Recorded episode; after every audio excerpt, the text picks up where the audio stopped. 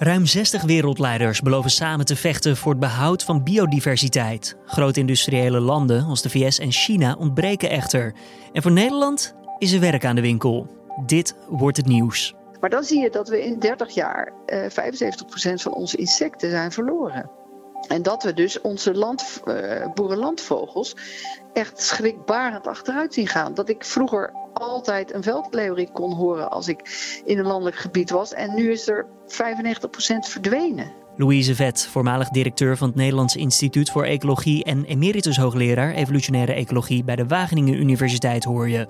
Zo meer met haar hierover, maar eerst kort het nieuws van nu. Mijn naam is Julian Dom en het is vandaag maandag 28 september. Het kabinet overweegt extra landelijke maatregelen te treffen om de toename van het aantal coronabesmettingen een halt toe te roepen. Er zal onder meer geen publiek worden toegestaan bij het voetbal. De horeca moet om 10 uur s avonds dicht en het maximum aantal mensen in een ruimte gaat naar 30 personen. Eerst moet nog overleg gevoerd worden tussen de veiligheidsregio's, alvorens de definitief nieuwe regels maandagavond bekend worden gemaakt. Tijdens de persconferentie van premier Mark Rutte en minister Hugo de Jonge van Volksgezondheid. Morgenochtend meer over de maatregelen in de ochtendpodcast hier op nu.nl. Het aantal opgenomen coronapatiënten in de Nederlandse ziekenhuizen blijft hard stijgen. Als deze trend zich doorzet, zal dat aantal in het weekend tot boven de duizend stijgen. In dat geval moeten ziekenhuizen hun reguliere zorg afschalen en ook dreigt er mogelijk overbezetting op de intensive care. Wel beschikken ziekenhuizen nu over betere kennis over het coronavirus en patiënten, waardoor zij betere en gerichtere zorg kunnen geven. Jos B. heeft maandag verklaard hoe zijn DNA op Nicky Verstappen terecht is gekomen. Volgens B. was de 11-jarige jongen al dood toen hij hem vond. Hij zou vervolgens de kleding van Nicky hebben gefatsoeneerd. De man was naar eigen zeggen te zenuwachtig om het verhaal zelf te vertellen in de rechtbank. En dus was vooraf een video opgenomen.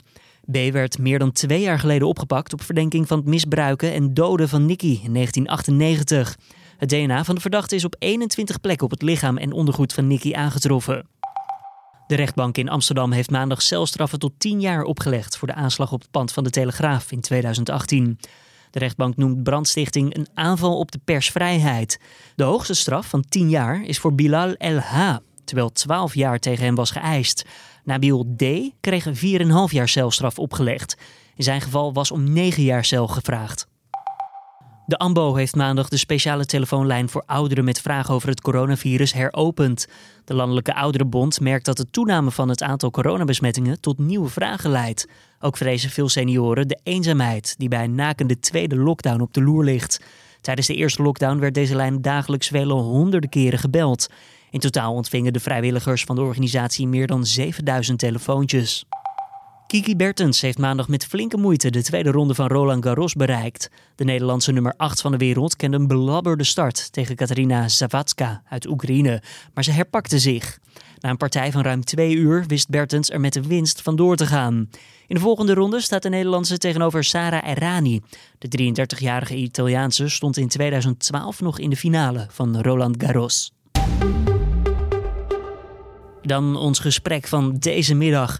Ruim 60 wereldleiders hebben voorafgaand aan een belangrijke VN-top deze week gezamenlijk beloofd het verlies aan biodiversiteit tegen 2030 te stoppen. Nederland, Frankrijk, Duitsland en het Verenigd Koninkrijk zeggen zich in te willen zetten om natuur en klimaat centraal te stellen in de herstelplannen na de coronapandemie.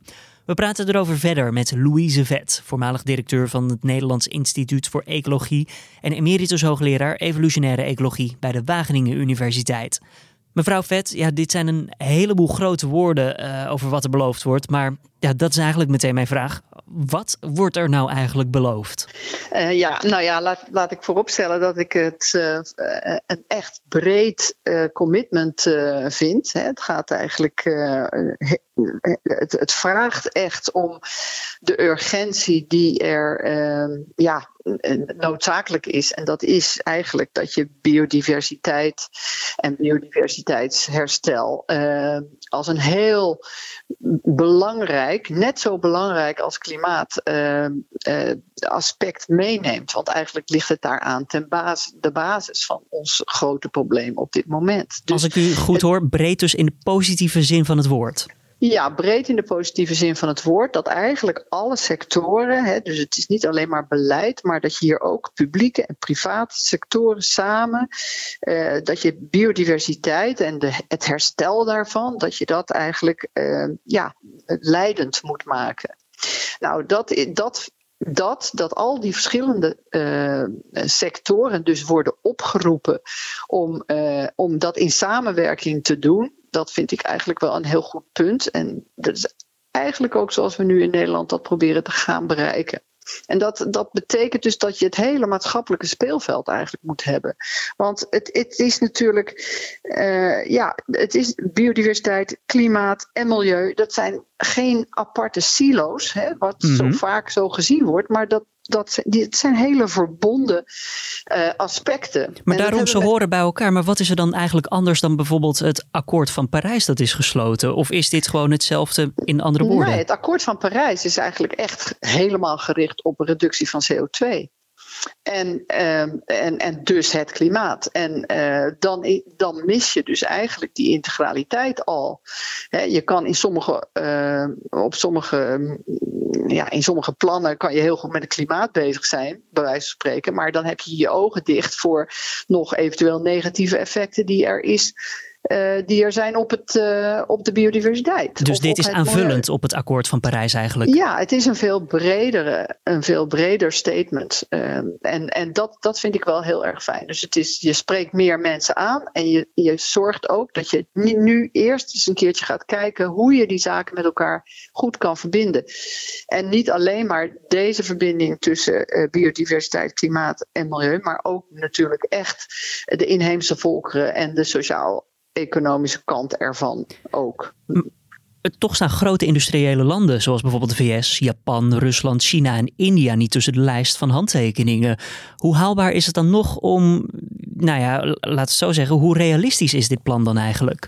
Ja, nou, dat is natuurlijk echt de vinger op de zere plek. Hè? We hebben een aantal wereldleiders die, uh, die hier nog niet zo van zijn. Ik denk trouwens China dat die wel degelijk daar wel mee bezig is, maar dit niet heeft uh, ondertekend. Um, uiteindelijk, uh, ja, denk ik dat het. Nou ja, natuurlijk veel harder kan gaan als die anderen erbij zijn. Uh, maar ja, het is zoals het is. En dat vind ik wel heel erg droevig natuurlijk. Ik vind in Europa mm, kunnen we echt het voortouw wel nemen. En dat hoop ik ook van harte. Dat Europa zich hier toch als een, als een echte leider gaat, uh, gaat opstellen. Uh, maar ja, dat grote landen inderdaad, zoals de Verenigde Staten, laten we hopen dat er een andere verkiezingsuitslag komt waarin uh, deze, dit weer gekanteld wordt.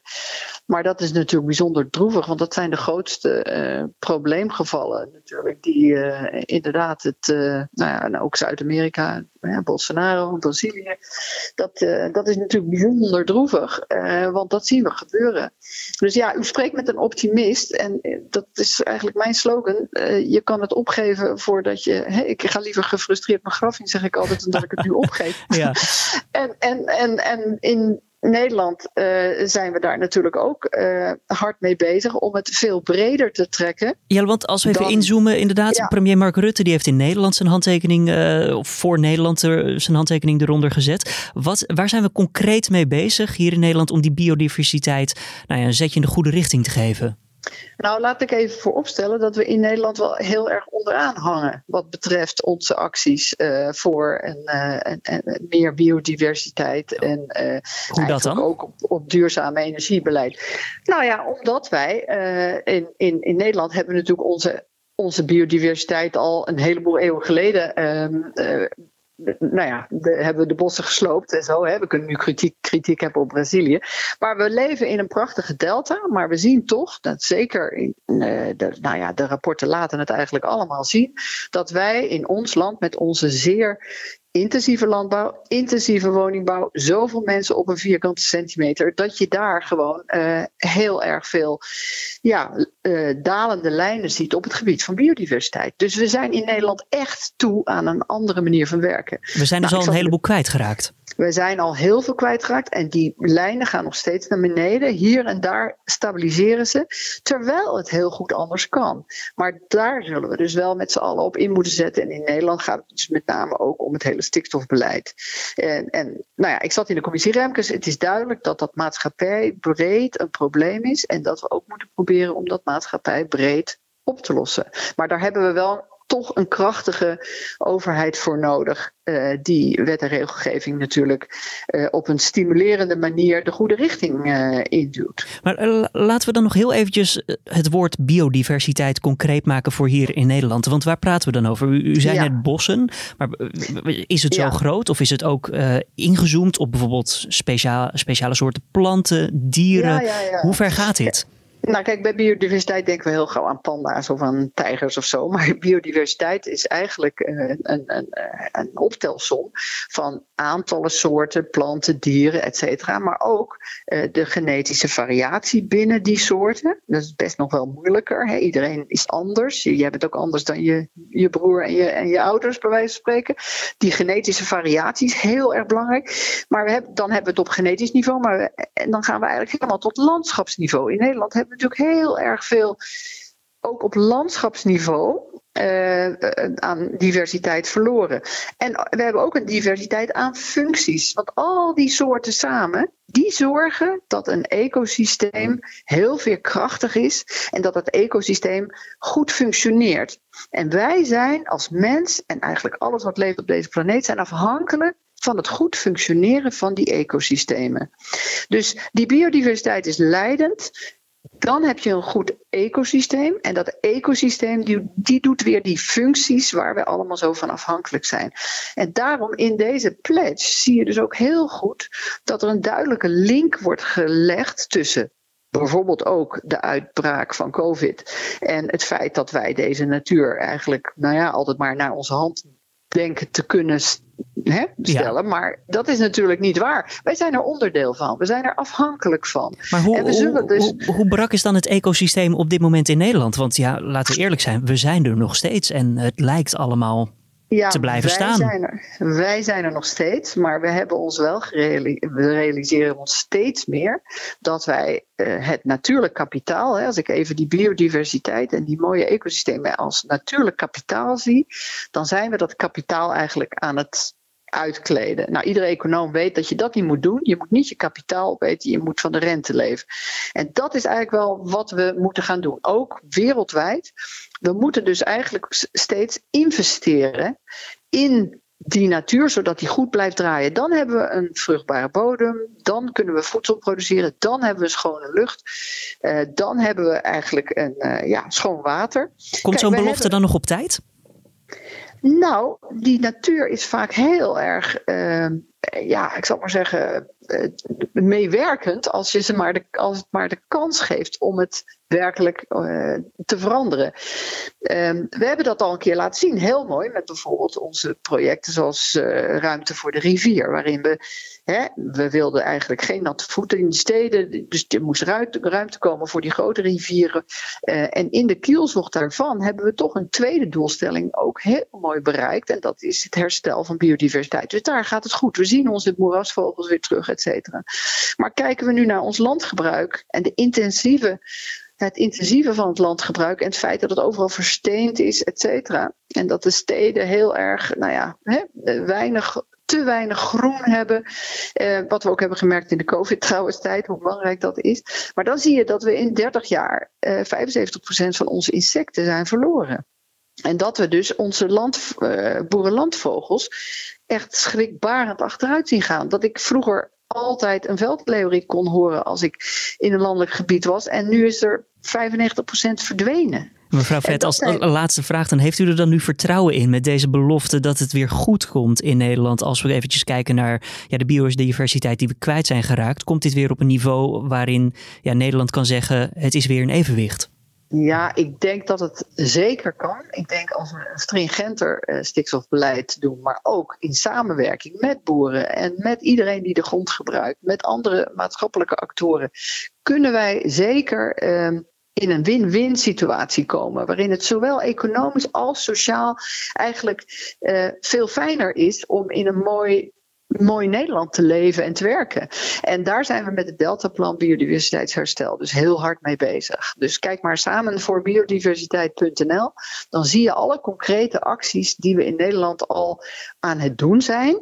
Maar uiteindelijk uh, zullen we daar uh, nog veel meer actoren voor nodig hebben. En een, een, een, ja, eigenlijk een, regering, een, de overheid die ons een goede stip op de horizon geeft, zodat we ook weten, ook bij volgende kabinetten, dat wij uh, die kant op moeten. En dat is de, ja, de, de, de zware roep van al deze wereldleiders. Ik ben ook heel blij dat de financiële sector nu, hè, Frank Elderson van de Nederlandse Bank, ook heeft gezegd van als jij uh, de biodiversiteit uh, als bedrijf afbreekt, ja. dan, dan, dan ben jij niet waard om, om voor investeerders en beleggingen om, om daarin te investeren. Die financiële sector is natuurlijk een hele belangrijke in onze huidige economie. Dus ik, ik ben daar heel dankbaar voor. Daar hebben een heel aantal banken, maar ook verzekeraars, et cetera, zich aan ingesloten. En die hebben net hun rapport ook vorige maand uitgebracht. Uh, uh, die dus zegt, dan ben je een stranded asset als jij ecosystemen vernielt. Hè? Zo denken we al een beetje met CO2-uitstoot. Dus heel veel CO2-uitstoot. Dan uh, ben je natuurlijk helemaal niet goed bezig. En mm -hmm. dan willen mensen ook niet meer uh, in jou uh, beleggen en investeren. En zo zien we het eigenlijk ook voor biodiversiteit. En dat komt nu steeds meer nationaal en internationaal tussen de oren. En dan denk ik, dan hoop ik dat dat in feite een soort kantelpunt geeft. Uh, waar, waarbij we gaan zeggen van we gaan werken met die natuur in plaats van tegen die natuur. En dan kunnen we hele mooie dingen zien. En dan zien we de snelheid van de aanpassing van die natuur. Uh, naar mijn idee kunnen we dat uiteindelijk binnen een jaar of twintig echt wel voor elkaar krijgen. Dus uh, laten, we, laten we optimistisch eindigen. Louise Vet, voormalig directeur van het Nederlands Instituut voor Ecologie en emeritus hoogleraar evolutionaire ecologie bij de Wageningen Universiteit. Hartstikke bedankt. Dankjewel. Dan nog eventjes het weerbericht. Nou, regenbuien blijven boven Nederland hangen, waardoor de temperatuur op sommige plaatsen niet boven de 12 graden kwam vandaag. Morgen vooral in de noordoostelijke helft van Nederland eerst nog wat regen en later wordt het dan vanuit het zuidwesten langzaam aan droger. De zon die laat zich dan ook nog eventjes zien. Om af te sluiten, het aantal bezoekers van Pathé en Euroscope bioscopen is gehalveerd sinds de heropening op 1 juni. Vanwege de coronamaatregelen kunnen de bioscopen slechts een derde van de maximale bezetting benutten. Sinds 1 juni hebben 2 miljoen bezoekers een bezoek gebracht aan de in totaal 247 zalen. En dit was dan de Dit wordt het nieuws middagpodcast van deze maandag 28 september. Tips en feedback zijn welkom via podcast@nu.nl. En zoals gezegd zijn we er morgenochtend weer om 6 uur en dan hebben we het over de coronamaatregelen en de persconferentie van vanavond. Om 7 uur spreekt premier Mark Rutte het land toe. Mijn naam is Julian Dom. Tot morgenochtend.